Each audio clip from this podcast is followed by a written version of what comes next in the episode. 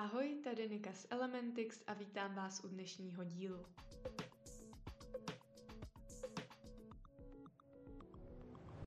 Dnes bych se chtěla pobavit o očekávání druhých, ale i o našich vlastních, o tom, jak si vymezit hranice, protože každý z nás se určitě setkal s tím, že od nás něco druzí očekávají, že my něco očekáváme od nich nebo od sebe. A někteří lidé neumí říct ne a tak jdou často proti vlastním potřebám a pocitům. Někteří lidé zas celý život žijou podle očekávání druhých a to je pak příčinou toho, že jsou nešťastní. Tenhle díl bude mít možná trošku jinou strukturu, než jste zvyklí, protože tohle téma je takové volnější, kecací, ale i tak se v tom budu snažit udržet nějaký pořádek a taky se budu snažit předat vám nějaké mé zkušenosti a tipy, jak se s očekáváními druhých a nastavením hranic vypořádat. Kdo mě ještě nesleduje na Instagramu elementix tečka cz, určitě se tam běžte mrknout. Snažím se tam přidávat příspěvky, které by vás mohly nějak obohatit. A teď nově se chci pustit do krátkých videí o různých tématech, co navrhnete nebo si odhlasujete, protože chápu, že ne každý má úplně čas na to poslouchat delší podcasty. Ptala jsem se vás tam, co od vás většinou druzí nejčastěji očekávají a teď bych si to šla tak nějak postupně rozebrat. A začnu tím nejbližším okruhem lidí, což alespoň pro mě je rodina. Od malička od nás mají ať už naši rodiče, prarodiče, sourozenci, tetičky, strýčkové, to je jedno, nějaká očekávání.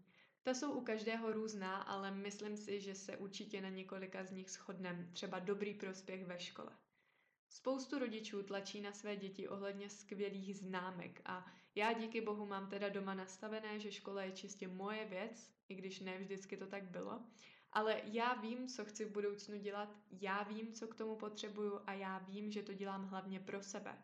Což mi přijde, že hodně lidí v důsledku očekávání svých rodičů úplně nedělá. Tlačí je strach, někteří rodiče totiž dávají svým dětem najevo, že když přinesou špatné známky, tak jsou hloupí, že jsou k ničemu, že zklamali, že to nikam nedotáhnou a tak dále. A ty děti pak můžou mít pocit, že si třeba zaslouží méně lásky nebo že jsou opravdu hloupí a k ničemu. A tak dřou a dřou a plýtvají časem na něco, co je třeba ale vůbec nezajímá, nenaplňuje a je to jenom proto, že rodiče chtějí vidět jen ty nejlepší výsledky, takže v tom pokračují. Často do nás rodiče i promítají své nesplněné sny a své ambice, což mi taky zrovna nepřijde dobře. Moje mamka třeba milovala tancování a když jsem byla mladší, nebo spíš menší, tak jsem chodila do tanečních kroužků. Přestože mě to jako bavilo, víc mě to táhlo ke sportu, tehdy k volejbalu a já si pamatuju, že s tím ze začátku mamka měla problém, protože se ve mně viděla už v tom tancování, protože si to sama nesplnila, ale skrz mě se jí to mohlo nějakým způsobem podařit. Potom jí ale došlo, že to byl její sen, ne můj a nechala mě dělat, co jsem chtěla. Jenže každý takové štěstí nemá a rodiče nás můžou tlačit k různým věcem, když jsme malí, ale i když jsme starší, anebo i dokonce dospělí. Vidí v nás třeba své vysněné povolání, no a my, protože víme, že se o nás starají a milujou nás a dělají první, poslední, jim to často chceme splnit. A tak jdeme na tu střední, kterou bychom si sami nevybrali. Jdeme na tu vysokou, na medinu, i když bychom radši studovali něco jiného. Chceme jim přece prokázat ten vděk, chceme jim ukázat, že vidíme, co pro nás udělali. Ale už zapomínáme žít ten svůj vlastní život. Ono jedna věc je, koho v nás vidí druzí a kým očekávají, že se staneme, a druhá je, koho v sobě vidíme my a kým se my chceme stát. Hlavním problémem je podle mě v tom, že spoustu rodičů by pro své děti udělali cokoliv, až na to nechat je být sami sebou. Neuvědomují si, že i když pro nás chtějí to nejlepší, není to to, co za to pokládají oni, ale co my vnímáme jako pro nás nejlepší. Další věcí, co jste mi psali na Instagramu, je samostatnost. Mně osobně přijde, že občas rodiče velice chtějí, abychom byli samostatní, ale až začneme být, tak jim to začne trošku vadit, protože cítí, že už nejsme tak závislí na jejich pomoci, jak jsme doposud byli. Jsou ale i takoví, kteří bohužel chtějí, aby se to dítě osamostatnilo hodně rychle a nedochází jim, že ještě určitou podporu prostě potřebuje.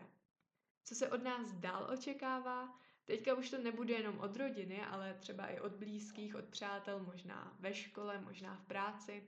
Lidi často očekávají, že s nimi druzí budou ve všem souhlasit. Očekávají, že ostatní budou mít vždy dobrou náladu, očekávají, že druzí podají vždy top výkon, že ostatní udělají pokaždé správné rozhodnutí a spoustu dalších věcí.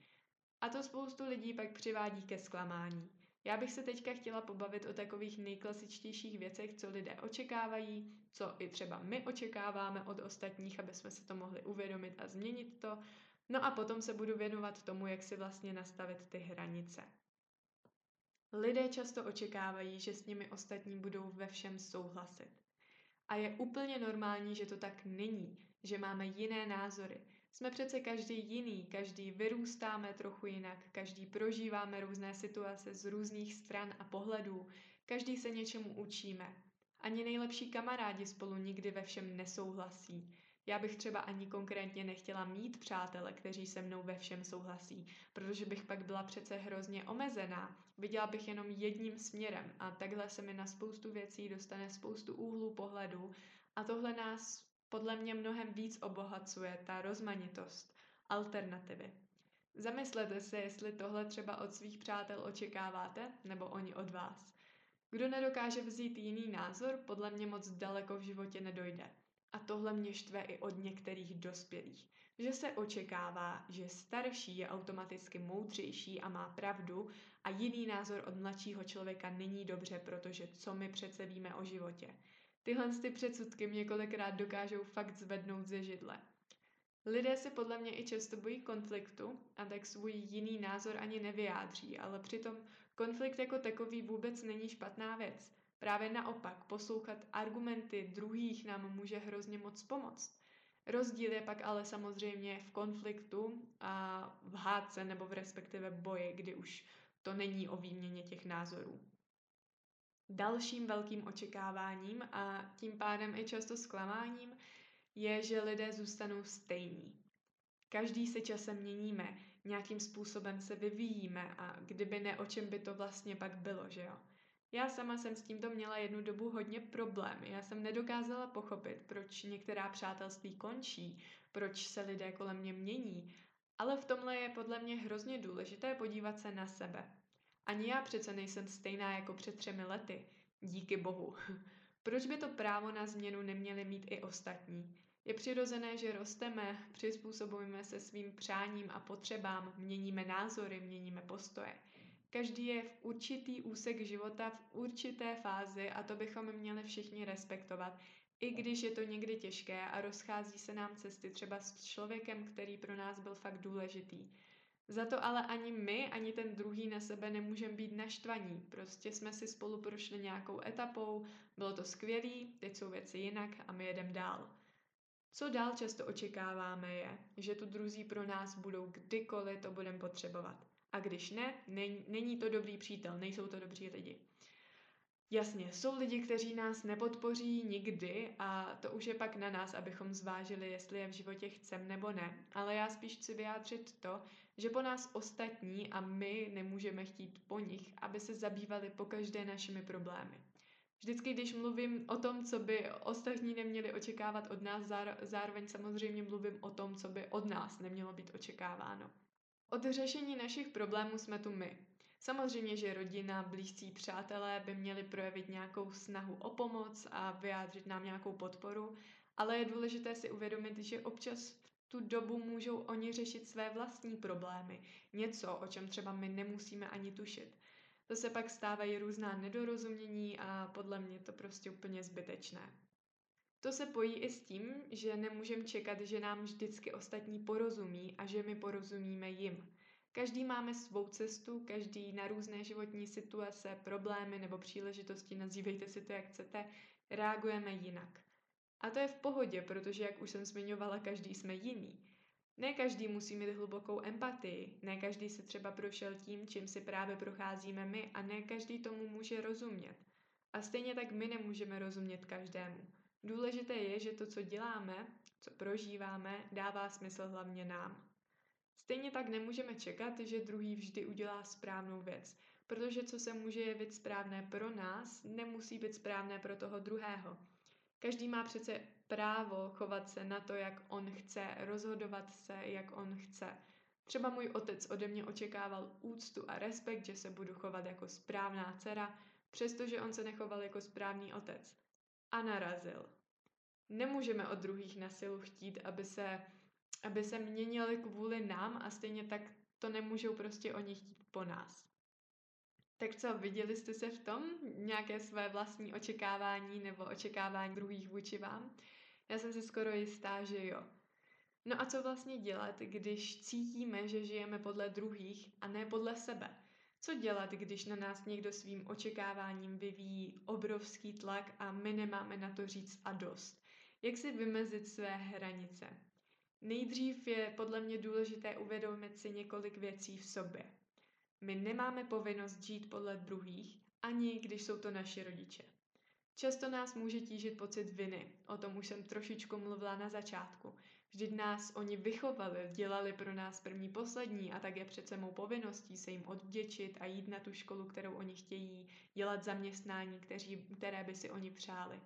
Ano, je super prokázat vděk za to, co pro nás udělali, ale ne takhle. Nemusíme žít svůj život podle nich jen proto, že jsou to přece naši rodiče. Ano, provází nás dost dlouhou dobu životem a připravují nás na něj, ale pozor, připravují nás na náš vlastní život, na naše vlastní rozhodnutí, úspěchy, ale i pády, selhání, potom zase vstání a tak dále. Jestli nás přece milují, tak chtějí, abychom byli šťastní. A jak můžeme být šťastní, když si svůj život neřídíme sami? Jo, možná existují lidi, kterým vyhovuje řídit se podle druhých. Fajn, super, pokud jsou takhle šťastní, jasně proč ne. Ale já chci mít svůj život ve vlastních rukou a nést si zodpovědnost za své činy. Musíme si uvědomit, že my přece víme, co je pro nás dobré. Jak může někdo jiný vědět, co je pro nás nejlepší? Jak může jiný cítit to, po čem my prahneme? Jak druhý může vědět, že tohle jsme schopni zvládnout a tohle už ne, a tohle nás udělá šťastnými a tohle už ne? Tohle přece víme my a ne ostatní, i když jsou to lidi, kteří nás třeba znají nejlíp. Nikdo nás ale nezná líp než my sebe sami. Musíme se oprostit od toho, co od nás očekávají a jet si to svoje. Nepotřebujeme přece nikoho, kdo nás povede za ručičku. Jasně, občas potřebujeme podporu, pomoc v určité životní situaci, ale stále si svůj život vedeme sami. Když totiž plníme očekávání druhých, v podstatě se na nich stáváme závislými. Když si totiž oni usmyslí, že už nenaplňujeme jejich očekávání a nejsme pro ně dost dobří a odejdou, jak se pak my budeme cítit? Budeme se cítit méněcenní a k ničemu a pak budeme chtít naplňovat očekávání druhých, protože takhle už, už se přece znovu cítit nebudeme chtít a totálně se v tom ztratíme. Ale co se stane, když nebudeme muset žít podle očekávání druhých? Začneme naplňovat své potřeby, začneme sobě říkat ano, budeme daleko šťastnější, to, co budeme dělat pro nás, bude mít obrovský smysl a my zažijeme nějakým způsobem vlastně volnost a svobodu. A samozřejmě, že si i ponesem následky za svá rozhodnutí a činy, ale ty následky si vlastně nesem, i když náš život řídí druhý. Teďka jsem si přišla úplně k nějaký motivační prostě tady, ah, pardon. No, to už by bylo všecko k tomu motivačnímu proslovu. Když už jsme teda sebrali tu odvahu a uvědomili jsme si všechny tyhle ty věci, tak teď se musíme naučit říkat ne a samozřejmě tak, aby to naše mezilidské vztahy nějakým způsobem přežily. Všimli jste si, že často nabízíme věci, které ani nechceme dávat?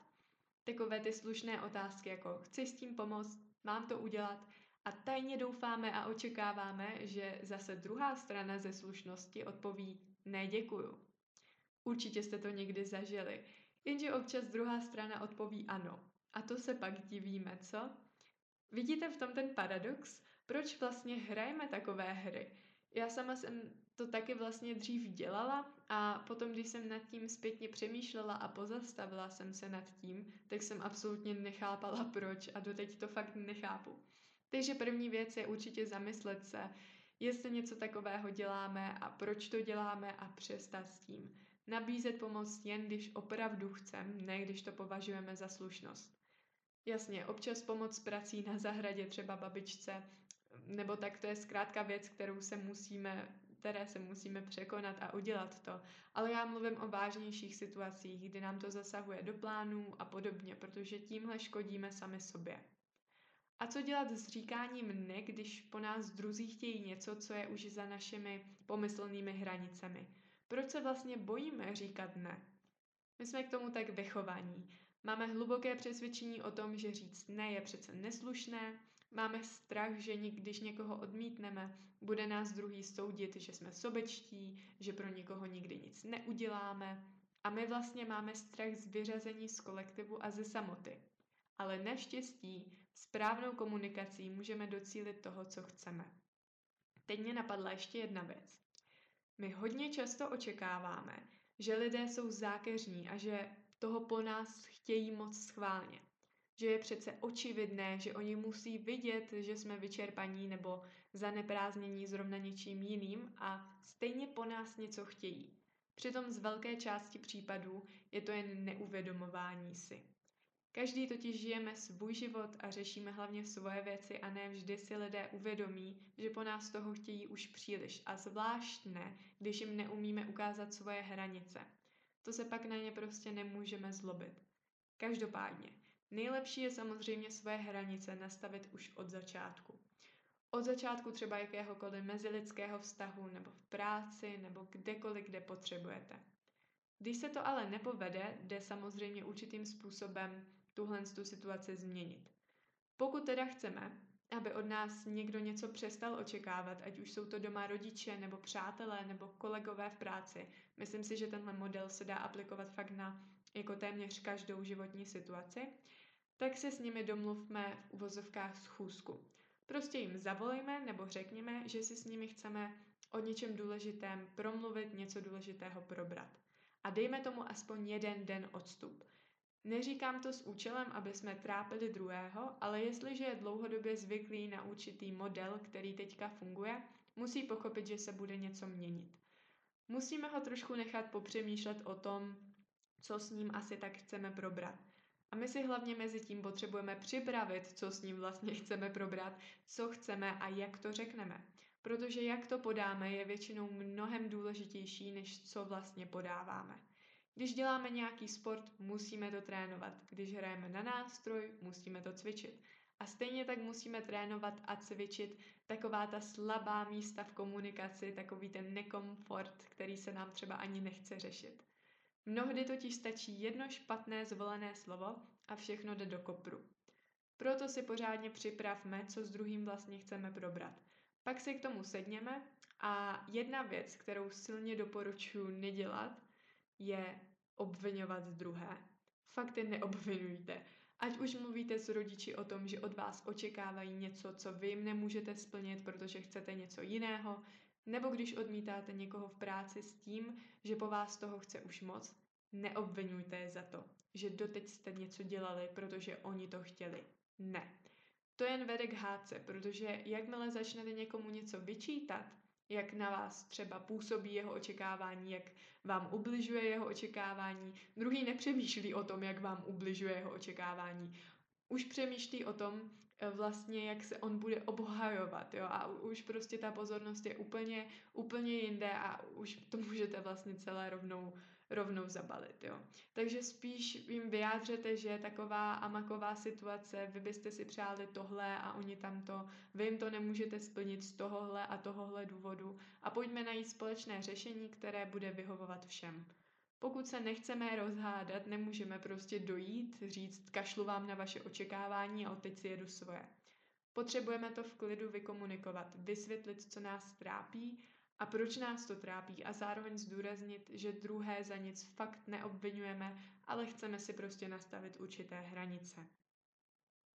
Když nejde o nějaké velké a dlouhodobé téma a jde jen o klasické odmítnutí, když po vás prostě někdo třeba chce něco zařídit a vy neumíte říct ne, trénujte si to nejdřív na sobě.